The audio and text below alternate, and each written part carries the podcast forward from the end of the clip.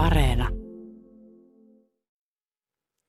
Nyt käynnistyy Kulttuuri Ykkösen perjantai-studio. Tervetuloa mukaan suoraan lähetykseen Helsingin Pasilasta. Minun nimeni on Juhani Kenttämaa.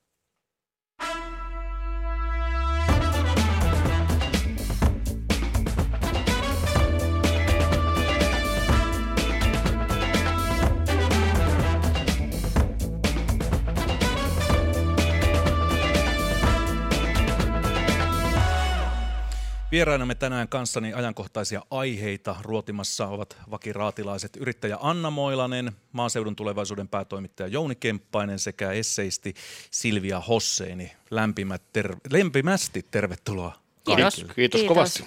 Aloitetaan lähetys poikkeuksellisesti runolla. Ole hyvä Silvia Hosseini. Kuin syyttäjät seisomme aamussa ajan, Ukraina ja Puola ja Suomi ja Viro. Tuli tuiskavi myös Lätin Liettuan pajan. Yksi meillä on yhteinen tunnus ja kiro. Me selvän nyt vaalimme raakuuden rajan. Kuin lieneekin valtioviekkaus sen siro. Näet Moskova pettää, on pettänyt ennen ja pettävi tuhanten vuosien mennen. Kiitoksia Silvia. Näin kuului siis Eino Leinon runo Vapauden vilja, joka lähti leviämään sosiaalisessa mediassa tällä viikolla, kun Venäjä hyökkäsi Ukrainaan. Eräskin Jari Sarasvuo sekä muun muassa ulkomaan toimittajana ja diplomaattina toiminut Merja Synström äh, jakoivat tämän kyseisen runon omissa profiileissaan. Aika osuvaa tekstiä, vaikka runon kirjoittamisesta onkin aikaa yli sata vuotta. Miten Eino Leinon runo osui ja upposi meidän raatilaisiimme. Anna Tuli, Moilanen. tuli kylmät väreet, fyysinen reaktio tästä. Entäs Jouni? Ja jollain tavalla tämmöinen historiatietoisuus jälleen kerran niin kuin palaa ja, ja tota, osa asioista valitettavasti toteutuu uudelleen.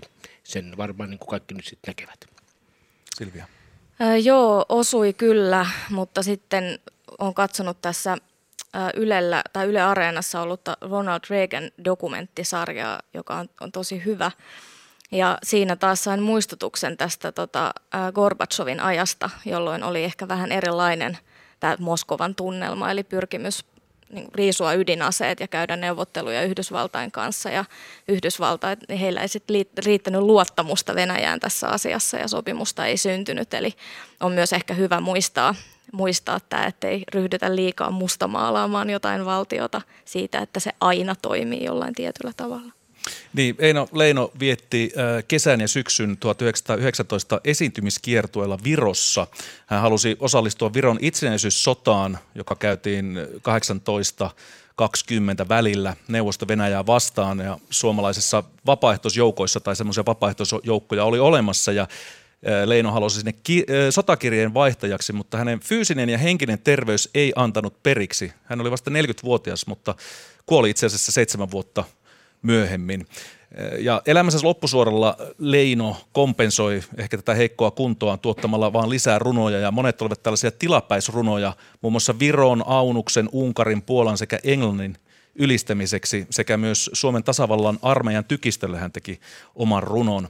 Ja Leino tsemppasi äh, Ukrainaa jo vuonna 1917 tämmöisellä runolla Terve Ukraina, äh, jossa siis hän juhli sitä, miten Ukraina oli onnistunut irtautumaan ensimmäisen maailmansodan riepottelemasta Venäjästä. Ja vuonna 20 Leino julkaisi runon Venäjän yöt, jossa Venäjä maalataan jälleen sortajana.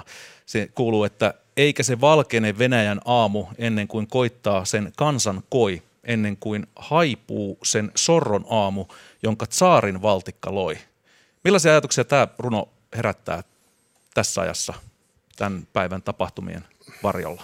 Ehkä aika on sillä tavalla muuttunut, niin kuin Silvia tuossa äsken totesi, että tämä jollain tavalla fokusoi Eino Leino nämä runonsa tämmöiseen venäläisen kansan luonteeseen, kenties kansaan tai semmoiseen pitkään perimään, eikä siinä mitään. Siinä voi varmaan niinkin sen asian nähdä. Mä uskoisin, että tällä hetkellä tämä ikään kuin kannattaa kyllä nähdä niin, että fokusoidaan ikään kuin tämä kiukku ja tämmöinen niin kuin turhautuminen Moskovan hallintoon ja poliittiseen johtoon ja jollain tavalla uskotaan kenties, että – että kulttuuriväki, muut toisin ajattelevat, ajattelevat venäläiset ää, niin kuin näkevät asian toisin ja saavat aikaan muutoksen tässä maassa. Eino ei ehkä ihan näin nähnyt silloin, mutta tämä on ehkä vahva epäilys nyt kuitenkin korkeintaan. Niin, ajattelen tietysti, että, että jos puhutaan vaikka jostain Venäjän kansasta, niin se on todella jo itsessään koko sana hirveä yksinkertaistus, koska se on niin valtava maa ja se on moninainen, monikielinen, monikulttuurinen valtio, jonka, jonka alueelle mahtuu monenlaista ajattelua ja, ja monenlaisia poliittisia käsityksiä ja niin edelleen, että, että mä ajattelen, että Suomessakin ja myös niin kuin itselläni on välillä todella semmoisia stereotyyppisiä, stereotyyppisiä niin kuin ajatuksia, joihin varmaan joku tietynlainen niin kuin populaarikulttuuri tai, tai media on paljolti vaikuttanut, että on joku käsitys jostain, jostain Venäjästä, joka nyt ei sitten välttämättä kerro todellisuudesta hirveästi mitään.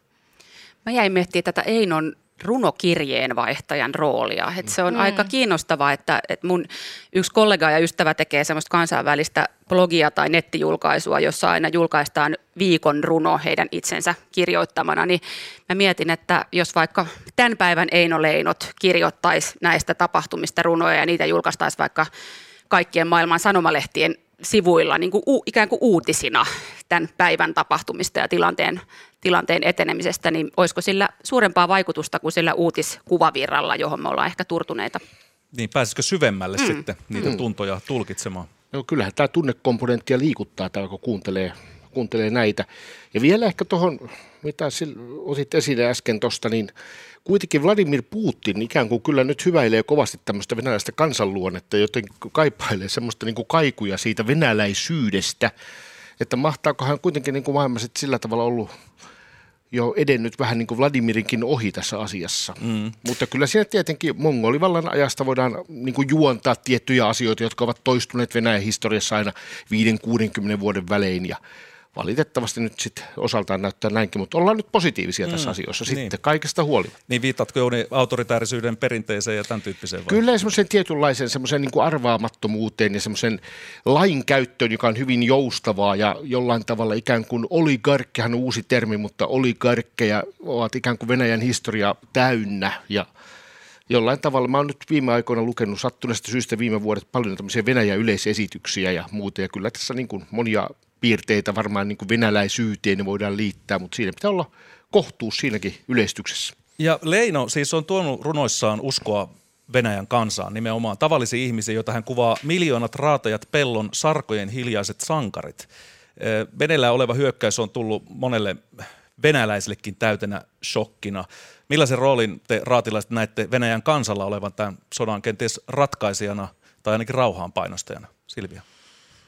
En osaa sanoa, millainen on niin kansan valta Venäjällä. Tunnen sen verran huonosti sitä maan politiikkaa, mutta mietin tietysti, että onko ehkä muu valtion johtokohta kohta siinä pisteessä, että he jollain tavalla heivaavat Putinin ulos sieltä. Että, että tosi vaikea arvioida, mutta voisi kuvitella, että, että ihan kaikki ei välttämättä jaa tätä jotain – suur-Venäjä, tota, tämmöistä aika niin kuin nationalistista, niin kuin vanhanaikaista mun mielestä ihannetta, jota, jota Putin tavoittelee. Ja mikä on tietenkin siis tällaisen niin kuin globaalina aikana ja internetin kasvattamana ihmisenä, mitä on täysin vaikea, niin kuin ihan mahdoton käsittää, että miten joku niinkin älykäs ihminen, mitä Putin epäilemättä on, niin, niin on niin hirvittävän vanhanaikainen, että ei halua mennä eteenpäin vai jollain tavalla johonkin myyttiseen menneisyyteen.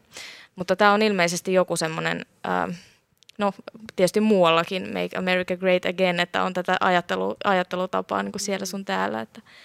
Mutta joo, en osaa tuohon sun kysymykseen vastata oikein, kun en ole mikään politiikan asiantuntija. Mutta ehkä me ollaan pettyneitä kaikki vähän tähän, että globaalissa maailmassa, jos on ajateltu, että internet ikään kuin tämmöisen demokratian, vapauden, avoimuuden arvoja sitten levittää, jotenkin me kaikki jaamme, niin sitten näin ei olekaan. Mm.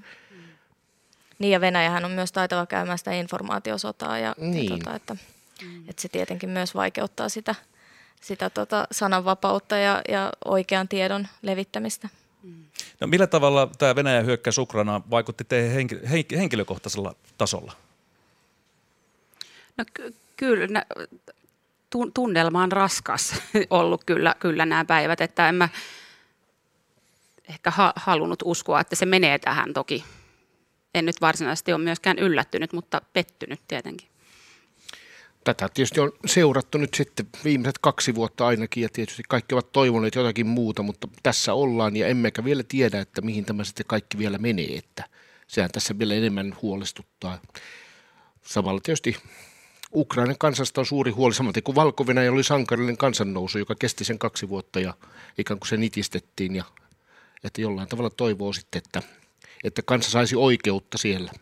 Joo, itse kuulin eräältä logistiikalla työskentelevältä kaveriltani, että miten hän oli todistanut itse asiassa eilen kollegansa venäläisen rekkakuskin murtumista kyyneliin siinä vaiheessa, kun hän luki tästä hyökkäyksestä ja, ja hän sanoi, että häpeää tällä hetkellä ää, tätä niin kuin Putinin toimia ja, ja oli, oli erittäin, erittäin murtunut. Niin, oletteko te kuullut venäläistaustaisilta, ukrainalaistaustasilta ihmisiltä vastaavallaista kommentointia nyt tässä muutaman päivän aikana?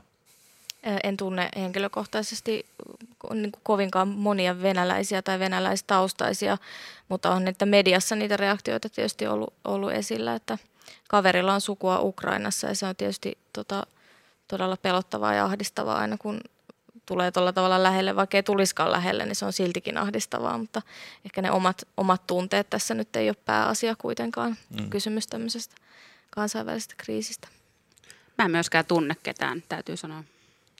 Ukrainalaisia asuu Suomen maaseudulla huomattavan paljon ja, ja nyt viime päivinä monet saat heistä ovat lähteneet takaisin, että, että tota, se on sillä tavalla tietysti niin kuin tuttua ja he ovat ikään kuin integroituneet Suomeen hyvin ja, ja ovat tärkeitä henkilöitä, ammattilaisia.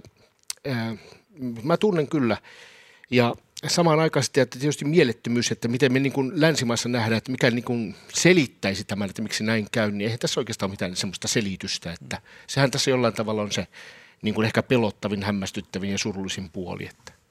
Joo, ehkä toi rinnastuu vähän toi kuvio siihen, kun on itse tota, Iranista tai osittain Iranista ja, ja tota, tietenkään niin kuin Iranin kansa ei ole yhtä kuin Iranin hallitus tai iranilainen politiikka ja, ja se on aina sellainen ristiriita, mikä, mikä siellä on, mutta eihän kukaan sellaista oletakaan, että, että iranilaiset olisi sellaisia kuin mitä, mitä tota, niin, niin, joku uskonnollinen johtaja tai muu muu antaa uutisissa tai jossain puheissaan esittää, että en mä, en mä usko, että kauheasti Venä, Venäjästäkään niin ajatellaan, että kyllä varmaan ymmärretään, että, että se mitä yksi, yksi niin kuin huruukko siellä johdossa tekee, niin ei kerro kansan tunnoista välttämättä paljoakaan.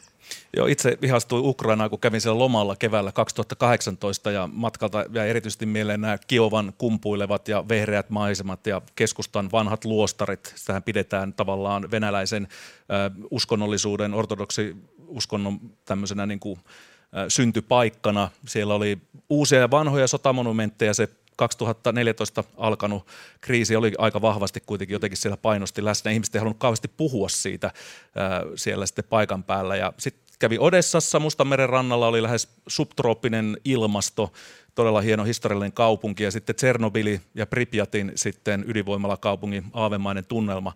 Oli kyllä hyvin ikimuistoinen reissu, mutta nyt nämä kaikki alueet on hyökkäysten kohteena, sota-aluetta – ja senkin takia tämä Putinin sodanjulistus erityisen pahalta tuntui itsestä, kun on paikan päällä käynyt. Ja onko teillä kokemuksia semmoisista paikoista, oletteko käynyt turisteina tai vierailleet alueilla, jossa avoimia konflikteja on syttynyt tai muita katastrofeja on koettu ja ne on muuttanut tämän alueen täysin? Mä oon käynyt Kiovassa ja Odessassa muun muassa ja, ja Kosovossa ja, ja näillä paikoilla tapaamassa siellä ystäviä, jotka ovat niin kuin myöskin kokeneet sodan ja, ja yrittävät niitä selvitellä niitä asioita myöhemmin. Että kyllä se tuottaa semmoisen niin kuin oman lisääntyneen tunnekomponentin, mm. kun sitten vielä tietää ja näkee, että tavallisia ihmisiä ovat nyt sitten näiden toimien kohteena. Että. Mä oon itse niin muumilaakso-matkailija, että harvemmin osun lähelle tulehtuneita pesäkkeitä, mutta mulla tulee tuosta mieleen Viipuri, koska siellä on mun oman suvun juuria ja koko lapsuuteni on kuullut siitä, miten se on ollut Suomen kansainvälisin kaupunki ja muuta. Ja Mä olin tuossa, on käynyt siellä myös luokkaretkellä 14-vuotiaana ja siitäkin jäi aika apea fiilis, mutta sitten mä olin tuossa joitakin vuosia sitten ystävän kanssa siellä alkuperäisessä Lallukassa residenssissä viikon ja ja oltiin siellä aivan, aivan valtavan vieraanvaraisella ja ihastuttavalla naapuripariskunnalla, venäläisellä pariskunnalla illallisella ja pitkän kaavan mukaan. Ja he olivat muuttanut muualta Viipuriin ja totes vaan siinä illan kuluessa, että Viipuri on kaupunki, jota kukaan ei rakasta. Oho. Ja siitä, jotenkin, jotenkin se oli se tunne, tunnelma siellä kaupungissa, että, että se Aallon kirjasto oli just hienosti restauroitu, mutta tota, muuten niin jotenkin just toi, että omassa mielessä jakautuu ne kaikki tarinat, mitä on kuullut lapsuudessa ja sitten se todellisuus tänä päivänä. Mulla... niin, jos saan sanoa tähän tämän oman, tota, siis mä mietin, että ei varmaan ole mitään sellaista kolkkaa ma- maan päällä, jossa ei olisi ihmiset jotain konflikteja mm. saaneet aikaiseksi, että, että ihan niin kuin useitakin sellaisia paikkoja ihan, ihan Euroopassakin, missä on käynyt. Mutta semmoinen, joka on muuttunut on ollut, sen jälkeen, Niin, on kovasti käynyt. muuttunut. Mm. No mm, ehkä mä nyt sen voisin mainita, että kun synnyin Teheranissa, niin silloin oli Iranin ja Irakin sota mm. samaan aikaan ja, ja tota Teheraniakin pommitettiin. En tietysti siitä itse muista mitään, mutta kyllähän se kaupunki on väistämättä sen jälkeen muuttunut. En mä itse muista sitä muutosta, mutta on tavallaan tietoinen siitä, kun siellä käy. Mä olin 30 vuotta sitten, olin Bagdadissa, silloin oli suomalainen valtuuskunta, yritti vapauttaa suomalaisia panttivankeja. Ja me oltiin sitten tämmöisen toimittajaseurueen kanssa siinä sitten poliitikkojen niin kuin mukana. Samassa hotellissa, samassa aamiaispöydässä oli vieressä pöydässä oli Muhammad Dali seurue, ne yritti tehdä samaa amerikkalaisten panttivankien osalta. Ja siinä okay. sitten käytiin hakemassa pekonia siinä sitten Muhammadin kanssa siinä samassa siis Muhammed ei ollut vielä muslimiksi kääntynyt en, en, en osaa sanoa siitä, mutta tota, Mutta se tunnelma siinä, kun oltiin siinä hotellissa, ja sota periaatteessa voi niin alkaa milloin tahansa, ja totta kai kun siellä oli amerikkalaisia valtuuskuntia, niin voidaan ajatella, että ei se nyt heti ennen alle, niin kuin he pääsevät sieltä pois. Mutta kyllä se, niin se tunnelma ja se ihmisten hätä ja semmoinen, kun sotaa odotetaan, niin on se kyllä erikoinen. Ehkä se on niin kuin lähintä, missä niin kuin on ollut tämmöisessä tilanteessa. Siitä on 30 vuotta. Mm. Käynnissä on Kulttuuri Ykkösen perjantai-studiossa tänään ajankohtaisista aiheista ovat keskustelemassa vakiraatilaiset, maaseudun tulevaisuuden päätoimittaja Jouni Kemppainen, esseisti Silvia Hosseini sekä yrittäjä Anna Moilanen. Kiitos näistä näkökulmista. Jatketaan sitten seuraavaan aiheeseen.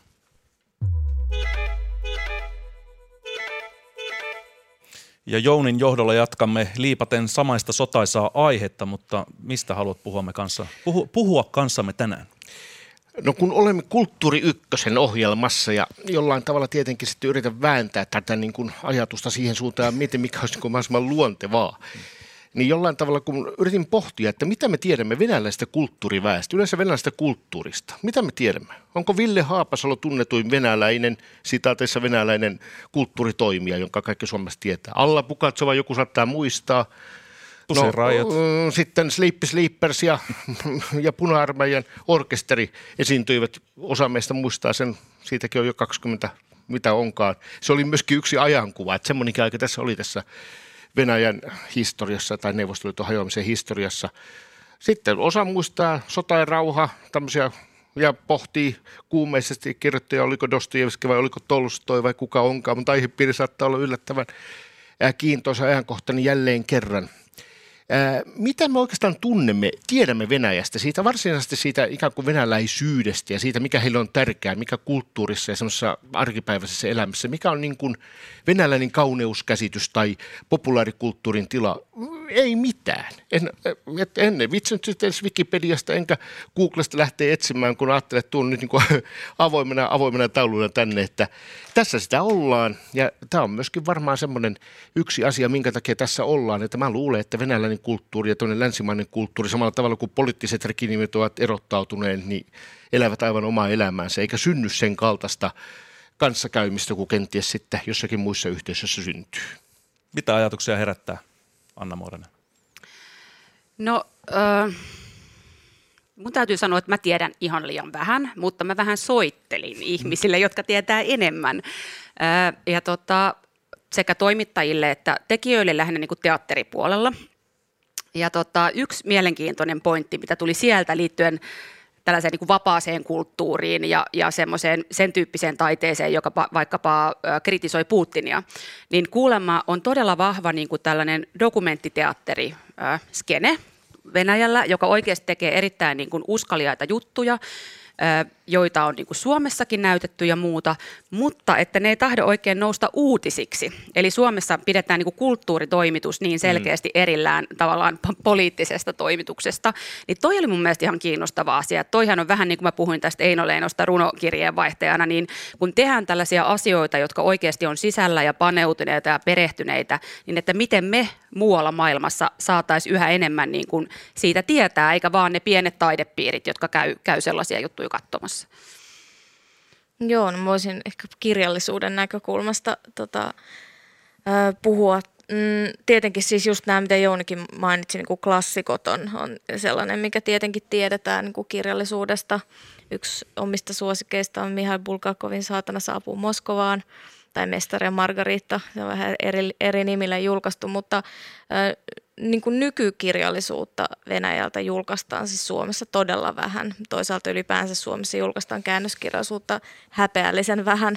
Ää, tota, paitsi tietenkin tämmöisiä niin kuin angloamerikkalaisia bestsellereitä, niitä, niitä tulee kuin sieniä sateella. Ää, yksi sellainen niin kuin lähiaikoina tai viime aikoina lukemani esimerkki on tota, Maria Stepanovan teos Muistin muistolle, josta suuri kiitos Siltala Kustantamolle, että ovat sellaisen päättäneet julkaista. Se on todella hieno, hieno teos. Se on hieno aluksi siksi, että se on sellainen jännä niin genrehybridi, että se on, se on toisaalta niin kuin muistelma tai tällainen sukukronikka, sitten se on vähän niin kuin essee tai esseeteos ja sitten se on myös sellainen metaromaani. Et Stepanova pohtii siinä niin kuin sitä, että miten, millaisen tämmöisen sukukertomuksen hän olisi kirjoittanut, jos hän olisi saanut sen kirjoitettua, koska sitten hän törmää siinä kaikenlaisiin niin kuin, eettisiin ongelmiin, mitä liittyy niin kuin historian muisteluun ja, ja tällaisten niin kuin kuolleiden henkilöiden tarinan kertomiseen ja ylipäänsä niin kuin nostalgian vaaroihin. Mitä nämä esimerkit, jos heität, mikä on voisi olla? Tai siis mit, no hän pohtii sitä aika sille, niin kuin yleisesti filosofisella tasolla, että jos me lähdetään kertomaan jonkin vaikka niin kuin kauan sitten kuolleen sukulaisen tarinaa, niin, niin se on aina jollain tavalla kuvitelma, mm-hmm. vaikka se perustuisikin todellisiin lähteisiin. Ja, ja sitten hän siinä niin kuin hienosti punoo. Mä nyt en tee ollenkaan oikeutta sille kirjalle, koska se on niin valtavan hienosti ajateltu, mutta, mutta tavallaan että se, miten se liittyy myös tähän nykyiseen niin kuin poliittiseen trendiin, tähän menneisyyden ihannointiin ja kaipaamiseen. Että siitä tulee aina vähän semmoista siloteltua ja kiiltokuvamaista. Mm. Että hän käsittelee siinä tosi laajasti myös siis esimerkiksi tätä, tätä niin kuin ei viit, muistaakseni viittaa kovinkaan suoraan mihinkään Trumpiin, mutta vähän tällaiseen niin kuin trumpilaiseen ajatteluun ja ymmärrän, että hän siinä samalla myös tulee kommentoinneeksi tätä venä, venäläistä ajattelua tai tämmöistä putinilaista ajattelua. Niin, siinä on yllättävän paljon samaa aika hyviä kavereita hänet Kyllä, joo, mutta se on ihan siis aivan valtavan hieno, hieno kirja ja jotenkin avaa hienosti sitä, sitä tota, että mitä, mitä kaikkea sieltä Venäjältä tuleekaan mm. ja millainen älymystö siellä on ja, ja sellaista, sellaista ajattelua ja, ja myös niin kuin kirjallisuutta, jota en niin kuin keksi mitään vastinetta oikeastaan mistään muualta. Et se on niin kuin jotenkin todella ainutlaatuinen teos. Itse olen jonkun verran tutustunut siis alakulttuureihin siellä, varsinkin niin punk-taiteeseen ja pusiraiot ja muut. Oli, oli, olen seurannut niitä paljon ennen kuin ne mm. muuttu suuriksi ja olen käynyt jonkun verran katsomassa keikkoja esimerkiksi Pietarissa ja, ja, ja Moskovassa. Ja sieltähän on esimerkiksi Ilosaari Roko aikoinaan tuonut Spitfire-nimistä ska-bändiä mm. useammankin mm. kerran. Äh, Suomen festarikesä esiintymään. Pauki-niminen punk-bändi löytyy mm. käsittääkseni muistaakseni kanssa tuolta Pietarin suunnalta. Mm. Että kyllä sitä niin kuin paljon tehdään erilaista kulttuurityötä, mutta se on aivan totta, että sitä mm. hyvin vähän loppujen lopuksi sitten ikään kuin valuu tänne. Mm. Että aina me mm. katsotaan länteen, että mitä mm. sieltä sitten tulee. Muut tuli mieleen tuosta Silvian sivistyneestä puheenvuorosta rahvaanomaisempi näkökulma. Eli mä rupesin yhtäkkiä miettimään, että kuinka paljon esimerkiksi Yle näyttää niin kuin venäläistä nykykulttuuria tai, tai taidetta. Voi olla, että näyttää, mutta mä en ole vaan törmännyt. Mutta esimerkiksi niin kuin reality TV, johon mä oon muuten täysin kyllästynyt jo monta vuotta sitten. En mä jaksa katsoa mitä Temptation Islandia niin olisipa kiinnostavaa joku venäläinen reality-tv elämästä siellä. Mm. Ei mulla ole mitään haju, että niin kuin,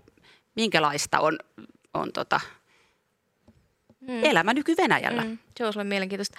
Sitä muista joskus, tämä ei nyt suorasti liity kulttuuriin, mutta tämä liittyy niin alakulttuureihin ja siihen, siihen just niin kuin Venäjänkin moninaisuuteen ja monimuotoisuuteen. Oli kuukausiliitte, siitä on varmaan 15 ellei jopa 20 vuotta aikaa, mutta oli sellainen artikkeli, joka käsitteli moskovalaisia alakulttuureja. Mulla vaan jäi mieleen se, kun se on siis semmoinen joku ryhmittymä, ja ne oli siis vegaani, homo, uusnatseja.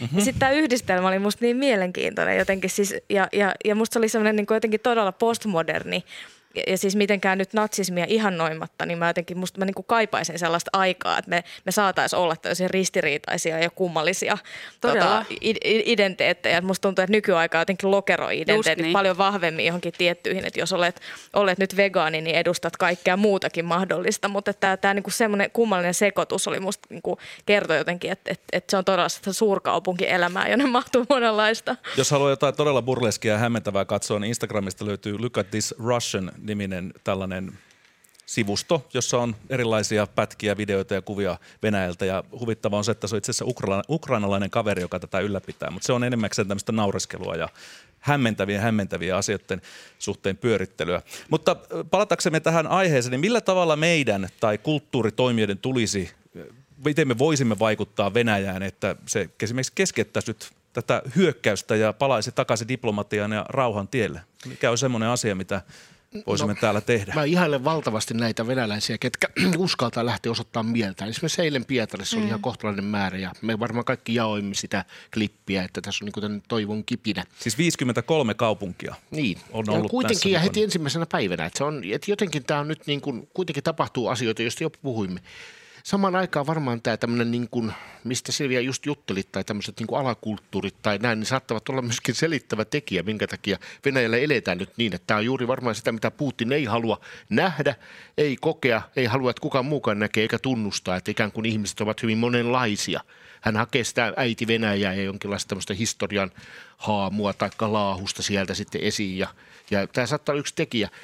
Mutta totta kai meidän pitäisi varmastikin tukea, jos meillä olisi niin tapoja tukea, tuntisimme sitä asiaa. Ja nyt tämäkin taitaa olla vähän liian myöhäistä nyt tässä tilanteessa niin hakea näitä – ja jollain tavalla vaan, tämä oli mielestäni mielenkiintoinen havainto, että näin tämä on. Mm. 30 vuotta sitten oli vielä esimerkiksi kouluissa, joku opiskeli joskus Venäjää ja oli tämmöistä mm. niin kuin tunnelmaa. Ehkä se olisi osa jotain suomettumista tai mitä olikaan, mutta semmoista ei, ei tällä hetkellä ole. Että en, en tunne lapsistani ja heidän kavereistaan ketään, kuka opiskelisi Venäjää. Mm. Niin, no pitäisikö että, Suomeen esimerkiksi tarjota venäläisille tai ukrainalaisille kulttuurin toisinajattelijoille ihan vaikkapa turvapaikkaa ei, ei, ja väylää saada, saada tuota to, äänensä Näinhän on tehtykin to, useasti, että Suomi on niin kuin se juuri se stake, jossa he ikään kuin tuovat tätä, kun eivät mm, usko mm, kotimassaan. Mm, juuri mut, näin. Mutta mut just toi, että, että tosi tärkeää on se, että luodaan se, se että ette ole yksin, mm. että on niin. Niin yhteys.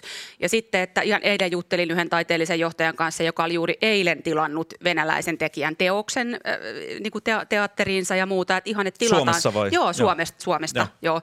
Eli että tilataan töitä, ollaan yhteydessä, nostetaan heidän mm. töitään niin kuin näkyväksi, mutta myöskin toi tämä residenssijuttu, mä itse juttelin myös Annun kanssa, Kemppaisen kanssa, joka on myös osa, osa tota, perjantaistudiota ja oli töissä tällaisesta Artists at Risk-organisaatiossa just vielä vähän aikaa sitten, joka tekee töitä taiteilijoiden eteen ympäri maailman, niin, niin vaan puhuttiin just siitä, että nimenomaan tämä residenssihomma, että, että Suomihan on täynnä niin kuin paikkoja, jossa, johon me voidaan kutsua venäläisiä kulttuuri- ja taiteen tekijöitä niin kuin työskentelemään ja elämään ja olemaan turvassa. Mutta sitten toinen juttu on tämä niin kuin näkyväksi tekeminen ylipäätään, että miten me voidaan paitsi tukea heitä niin kuin näin ja tilata niitä töitä, niin myös niin kuin, äh, amplifioida niin kuin sitä, sitä heidän, heidän työnsä niin kuin näkyvyyttä. Niin tota, mikä tämä Sean Penn juttu oli myös, että mm. Sean Penn on tekemässä nyt Ukrainassa dokkaria. Että, Joo. Kyllä näin. Itse asiassa Hesari on tänään, tänään tästä uutisoinut ja, ja siellä on Ukrainan presidentin kanslia on kehunut kovasti. Sean Penn on ollut siis tässä tiedotustilaisuudessa paikan päällä siellä. 61-vuotias näyttelijänä paremmin tunnettu, mutta myöskin ohjaaja. Ja siellä sanottu, että presidentin kanslia sanonut Ukrainassa, että Penn on osoittanut rohkeutta, joka puuttuu monilta muilta mukaan lukien länsimaalaiset poliitikot. Mm, mm. Mm. Et mä sanoisin tuosta ennen kuin kuuntelen Silvian ajatusta, että, että tota, mä muistan silloin, kun tämä uusi dokkaribuumi alkoi, dok- dokumenttielokuvabuumi joskus kymmenen vuotta sitten, niin tuntuu, että mä näen festareilla hirveästi kiinnostavia dokkareita, joita ikinä ei nähnyt kukaan muu kuin niiden festareiden yleisö. Mutta sitten tuli, mä en tiedä muistatteko te sen The Cove, Kove-dokkarin, joka oli delfiinitilanteesta Japanissa. Ja siitä tuli yhtäkkiä tällainen populaarimpi ilmiö, että valtava määrä ihmisiä niin näki sen. Ja sitten mä en ole ihan varma, onko asiat muuttunut, mutta ainakin ne vois muuttua vahvemmin, kun ihmiset oikeasti näkee. Niin sen takia toi voi olla merkittävää, että tuollaiset niin kuin Hollywood-starat menee noihin paikkoihin ja tekee duunia siellä, mutta niin, ei mulla ole siis mitään hienoa ajatusta, vaan veisaan vaan samaa virttä, että, että aluskin tämä kielten, kielten asema tai siis tämä kielten opetuksen asemahan on Suomessa tällä hetkellä ihan hirveän huono, kun esimerkiksi tämän pääsykoeuudistuksen myötä kielillä ei ole enää mitään – merkitystä siis yliopistoon hakemisessa, niin sitten kukaan ei opiskele enää nuoret mitään kieliä, koska siitä ei ole mitään hyötyä heille mm. tulevaisuudessa. Mm. Ja se on tietenkin ihan järkyttävää, että meidän pitäisi saada jotenkin se kielten, eri kielten osaamisen asema takaisin. Meillä puhutaan niin, niin hirveästi siitä englannin osaamisen merkityksestä ja sitten unohdetaan, että on niin kuin ihan valtavasti sellaisia maita, joissa se ei ole millään tavalla olennainen kieli. Ja sitten toinen tota, rumpu, jota aina paukutan, on tämä, että pitäisi, pitäisi näitä siis pitäisi kääntää enemmän kirjallisuutta muista maista kuin englanninkielisistä maista ja, ja myös tuoda niitä enemmän esiin. Et esimerkiksi tämä, Muistin muistolle kirja ei ollut millään tavalla näkyvillä mediassa. Mä taisin olla ainoa, joka siitä kirjoitti jonkun arven. No voi olla, että jossain maakuntalehdessä ehkä oli, mutta ei se, siis ei se millään tavalla päässyt esiin. Mä että se on niin kuin todella siis mieletön kurkistusaukko siihen niin kuin venäläiseen nykyälymystöön ja, ja, ja näin, mutta että ei. Ennen kuin päästetään Silvia oman aiheensa kanssa vauhtiin, niin yksi kysymys liittyen tähän. Uh, urheilumaailma on herännyt tähän hyökkäykseen Venäjän poikotoinnilla. Jokerit keskeyttää KHL-kauden, mestarien liigan finaali siirtynee pois Pietarista, joka pitäisi pelata siis kolmen kuukauden päästä. Nyt ihan viimeinen uutinen, joka kuultiin tuossa kolme uutisissakin on, että Yleisradio ei lähetä UMK-voittajaa Torinoon Euroviisuihin, jos Venäjä pääsee mukaan laulukilpailuun. Onko oikea ratkaisu? On oikea ratkaisu ja rohkea ja tuommoinen niin avantgardea, että etunenässä tehdään näin. Ja se on vielä yleistä semmoisen yhden asian, että Ylellä on semmoinen niin timantti hallussaan tällä hetkellä. Mä olen itse ollut aikoinaan perustamassa sitä monen muun kanssa Yle Novosti, venäjänkieliset uutiset, joka tuottaa myöskin verkkosisältöä länsimaisten uutiskäsitysten mukaan. Ja nyt mun mielestä Ylen pitäisi tehdä kaikkea, että myöskin ikään kuin se Yle Novostin materiaali leviäisi verkossa mahdollisimman laajasti myöskin venäläisten nähtäväksi tai mihin tahansa maahan, koska tämmöinen organisaatiossa täällä on. Kiitos aiheesta Jouni Kemppainen. Keskustelemassa perjantaistudiossa myös Anna Moilanen ja Silvia Hosseini. Minä Hyvä olen... Yle. okay. Me no niin, se, sanoa, ei, se, oli, se oli spontaani veto. Mä oon Juhani Kenttämaa. Jatketaan seuraavaan aiheeseen erään kirjailijakodin kohtalosta.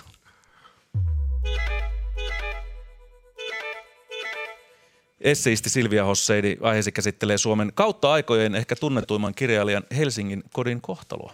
Kyllä, eli Mika Valtarin koti on myynnissä, mutta sitä ilmeisesti kukaan halua ostaa jostain syystä. Ö, on kovasti perusteltu sillä, että, että se on niin kuin liian kallis, että siinä on kallis yhtiövastike, että sit säätiöt eivät ole tarttuneet siihen.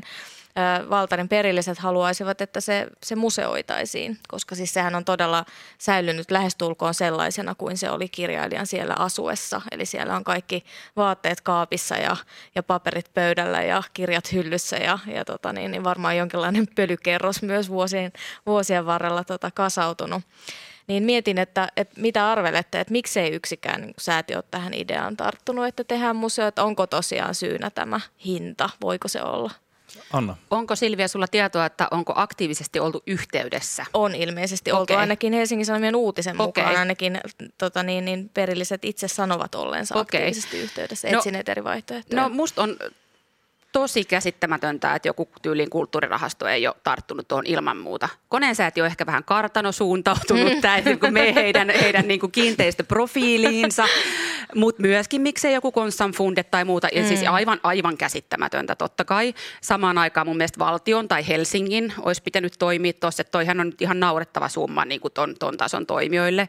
Että, että tota, ja sitten sit vielä viimeisenä nyt selvästi suku on ehkä kyllästynyt niin kuin pyörittämään asiaa, mutta tuli myös mieleen Haru, eli Tuve Janssonin saari, joka, joka pyörii niin kuin residenssinä nykyisin, josta niin kuin taiteilijat maksaa siellä oleskelusta. Että olisihan tästäkin voinut tehdä ihan mielettömän niin kuin vaikka kirjailijaresidenssin, jos ei, jos ei suvun voimin, niin sitten jonkun säätiön voimin. Että en, en ymmärrä, miksi ei tähän ole tartuttu. Jouni. Joo, ei, mun on helppo olla samaa mieltä kuin Anna tässä, tässäkin asiassa, että toi jollain tavalla Mika Valtari vielä myöskin semmoisia suomalaisia kansankerrostumia yhdistävä henkilö, mm. että voisi kuvitella, että ihan niin kuin monenlaistakin niin kuin lähtökohdista ponnistavat säätiöt voisi olla kiinnostuneita. Ja yleensä mun mielestä tämmöinen koti, jossa on näin säilynyt, niin se on kyllä valtavan arvokas. Mm-hmm. Se on intiimiä, se on sillä tavalla niin kuin kertoo siitä oikeasta historiasta ja siis sen kaltaisesta, että eh, mikä oli ikään kuin se ympäristö, jossa hän toimii ja miten se niin kuin näkyy hänen elämässään ja jotenkin kuulostaa valtavan viehkolta ajatukselta. No miettikää Mannerheim-museo, siis kaikki kotimuseot niin. on äärettömän kiinnostavia. Mm. Kyllä. Niin, vuodesta 1932 vuoteen 79 siihen saakka, kun äh, tuota, Mika Valtari vaihtoi sitten osoitetta hautausmaalle, kun hän menehtyi, niin siihen saakka hän asui. Sillä on aika monta kerrosta, siis vuosikymmenten kerroksia. Mm. Oliko kylpyhuone taisi olla ainoa paikka, mitä äh, tai siis kylpyhuone on ainoa paikka, mitä on remontoitu, mm. mutta kaikki muu on, on, on sieltä 79 vuodelta, vuodelta lähtien.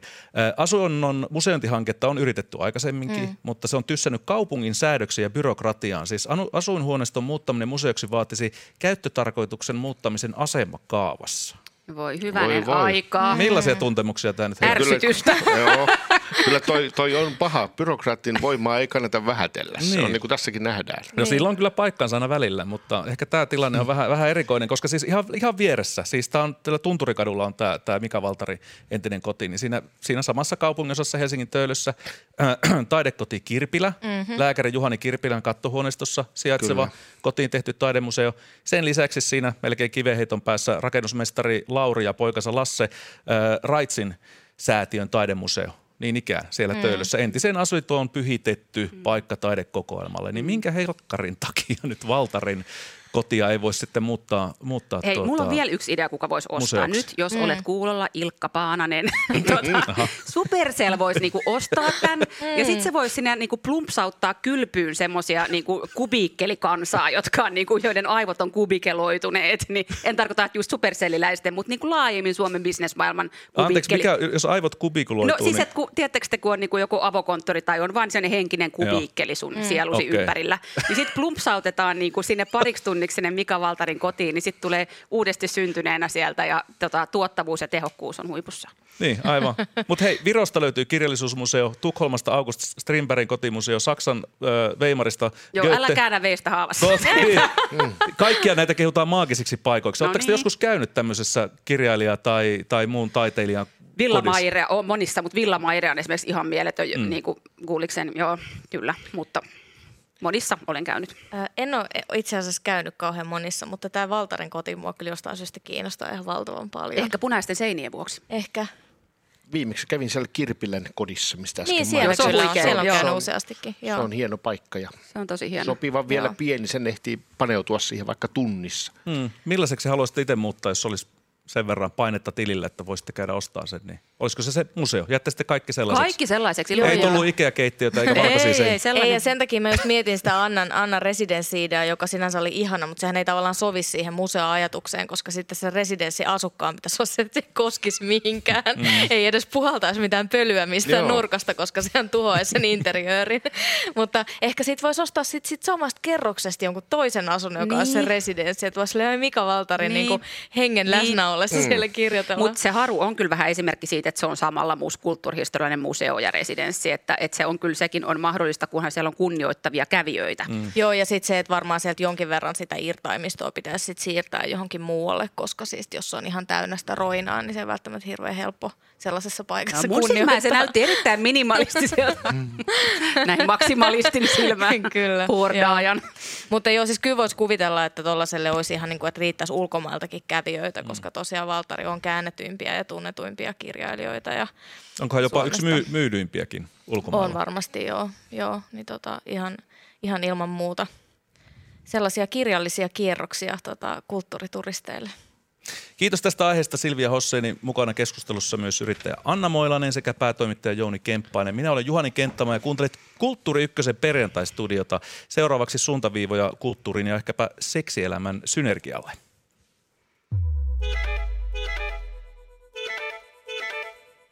Anna Moilanen, ole hyvä.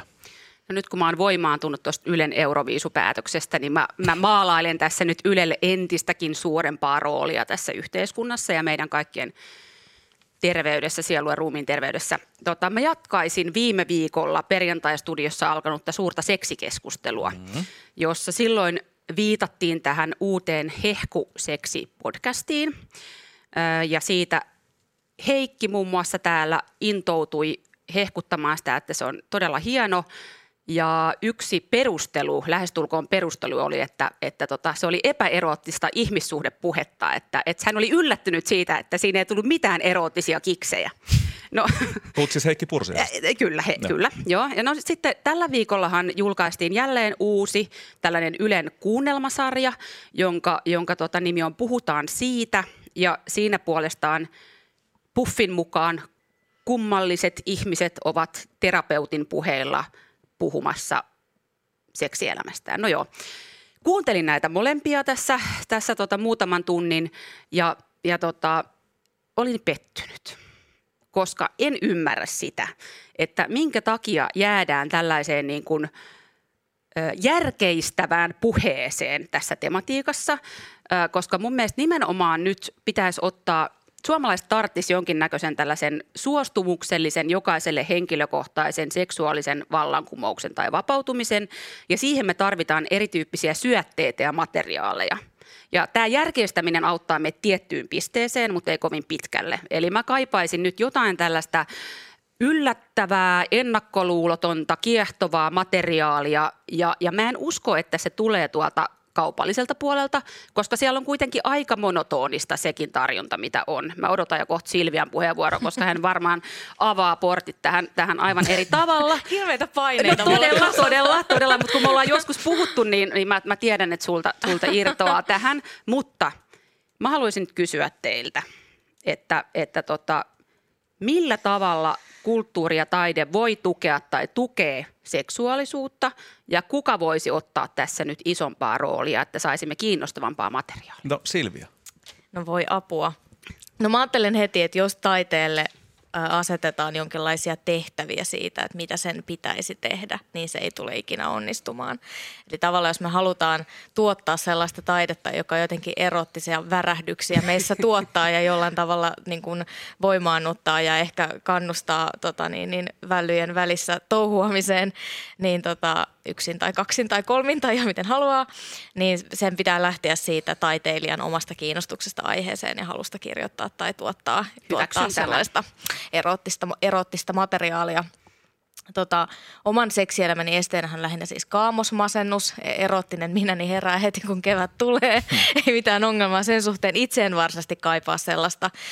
ehkä, ehkä siksi, että, että tota, joku, on joku sellainen elämän, niin aika aistillinen elämän asenne, että mä voin saada sellaisia erottisia kiksejä jostain kukkasista ja, ja auringonpaisteesta ja sellaisista elementeistä. En tarvitse taidetta En tähän. tarvitse taidetta tähän, mutta tietysti jos on jotain sellaista taidetta, jossa kuvataan – erotiikkaa jotenkin osuvasti tai, tai, tai on, onnistutaan kiihottamaan, niin kyllähän sellainen tekee aina vaikutuksen. Siis muutenkin kuin vain erottisen vaikutuksen.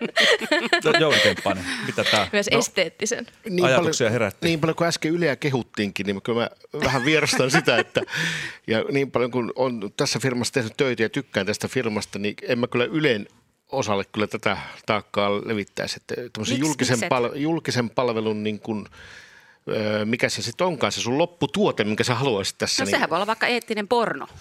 Julkisen palvelun eettinen porno. Tämä on aika rohkea. Sä voit esittää sen tälle ajatuksena tälle ennen ylelain, ylelain käsittely eduskunnassa. Mä voin vakuuttaa, että kaikki kansanedustajat ei ehkä niin kuin ihan heti osta tätä, mutta toi... No, mutta on paljon muitakin asioita, mitä kansanedustajat eivät ei, ihan heti osta. Ei välttämättä. Mm. Ihan rakentavasti pohdin, että mitenköhän tämmöinen – tämmöinen sitten järjestettäisiin tähän maahan, että kyllä mä jonkinlaista tämmöistä, kun äsken puhuttiin tämmöistä venäläistä alakulttuureista tai mikä tahansa, niin olisiko sitten Suomessa tämmöistä vastaavaa kansalaistoimintaa, joka sitten jonkun hyvän kulttuurituotteen alaisuudessa sitten tuottaisi tämmöisen palvelukokonaisuuden, mutta Yleisradiolle mä en kyllä tätä, tätä tohtis kyllä, ei, en, en usko enkä luota, että tulisi sitä, mitä Anna, sinäkään toivot tästä. Niin, mä itse mietin, kun nämä esimerkit, mitä Anna antoi, niin nämä oli kaikki siis audiosisältöjä. Niin. niin onko esimerkiksi tällainen radio tai audio mediana aistillisesti ehkä vähän liian rajoittunut, kun olisi tarve herättää ihmisen aivoissa kiihottumisen tunteita?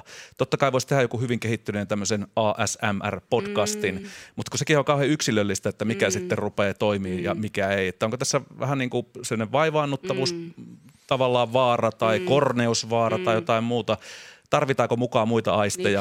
Niin. Niin, Hajuja, ota niin. nyt laventeliin nenääsi ja puristele jotain stressipalloa. Ja... No en mä tiedä, onhan meillä ihan valtavan pitkä eroottisen kirjallisuuden historia, kiihottavan kirjallisuuden historia. Mm. Eihän siinä ole mitään muita elementtejä kuin teksti. Ja sitten voisi ajatella, että jos joku lukee sitä jotenkin hyvin, sitä eroottista tekstiä, kiihottavaa tekstiä, niin kyllähän se nyt riittää itsessään tai se voisi riittää itsessään niin kuin stimu, Siis tiety, tiettyjen ihmisten äänet on sellaisia, että ihan sama mitä ne lukee, niin se stimuloi. Kyllä. Onko esimerkkejä heittää? Mm. No on mulla, mutta en mä nyt kehtaa no ei, ihan vaan, että olisi voitu vaikkapa kaivaa jostain ja kuunnella tähän väliin.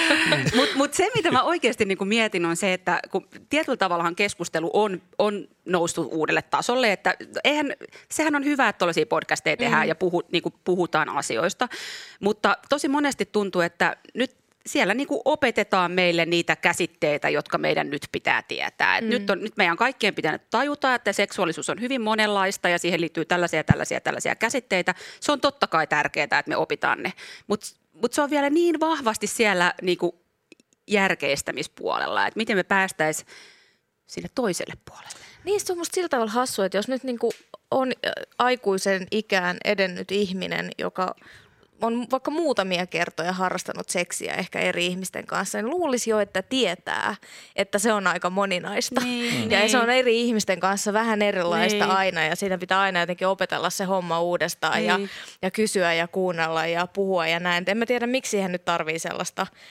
opaskirjaa niinpä, varsinaisesti. Niinpä. Et ehkä mä ymmärrän, että varmasti niin kuin nuoremmille ihmisille, joilla mm. on semmoista mm. epävarmuutta mm. ja ei ole kokemusta mm. ja, ja on erilaisia paineita mm. ja, ja niin kuin kulttuurinen kuvasto tarjoaa tietynlaista käsitystä mm. siitä, miten seksistä nautitaan tai mm. mikä on seksikästä ylipäänsä. Mm. Ja aika harvoinhan sellainen, mikä on niin kuin kulttuurisen mm. kuvaston mielestä seksikästä, on oikeasti seksikästä, niin, vaan niin, se on niin. jotkut ihan muut asiat. Niin. Mutta siis taustalla tietenkin tässä ymmärtääkseni on arkkivihollisemme kapitalismi, mm. joka, joka on tavallaan niin kuin itse apuistanut kaiken. Eli jotenkin mm. kaiken, kaiken niin kuin tausta-ajatuksena on sellainen, että ihminen jotenkin oppii suorittamaan elämäänsä, eli, mm. eli seksuaalisuuttakin harrastetaan, jotta voi olla sitten voimaantunut niin, reipas työntekijä. Niin. Että siinä on tämmönen, joku tämmöinen niin kummallinen ajatus taustalla, että ihmiset pitää pitää koko ajan opettaa olemaan ihmisiä. Niin, sitten tuli tuosta kapitalismista mieleen, että mua myös niinku vaivaa se, että Yle flirttailee sillä tavalla, että vaikka tämä hehkun se mainos, mainoslause, että, että tämä on tehty sängyssä seksin jälkeen, niin toihan on valtavan kiehtova ja iso lupaus. Mm. Ja sitten kun, sit, kun kuuntelee sitä, niin sillä että no onneksi mä en ollut siinä samassa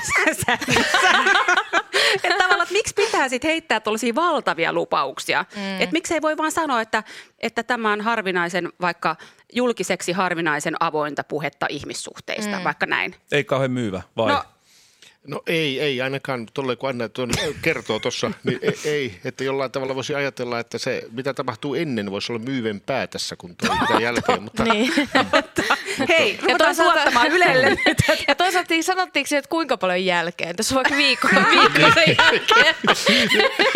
Ai, että jos makaat vielä viikonkin päästä sinne sängyllä, niin nämä asiat saattaa tulla Siitä sitten mieleen. Siitä kuulosti, että sitä on jo viikko käyty sitä keskustelua. Joo.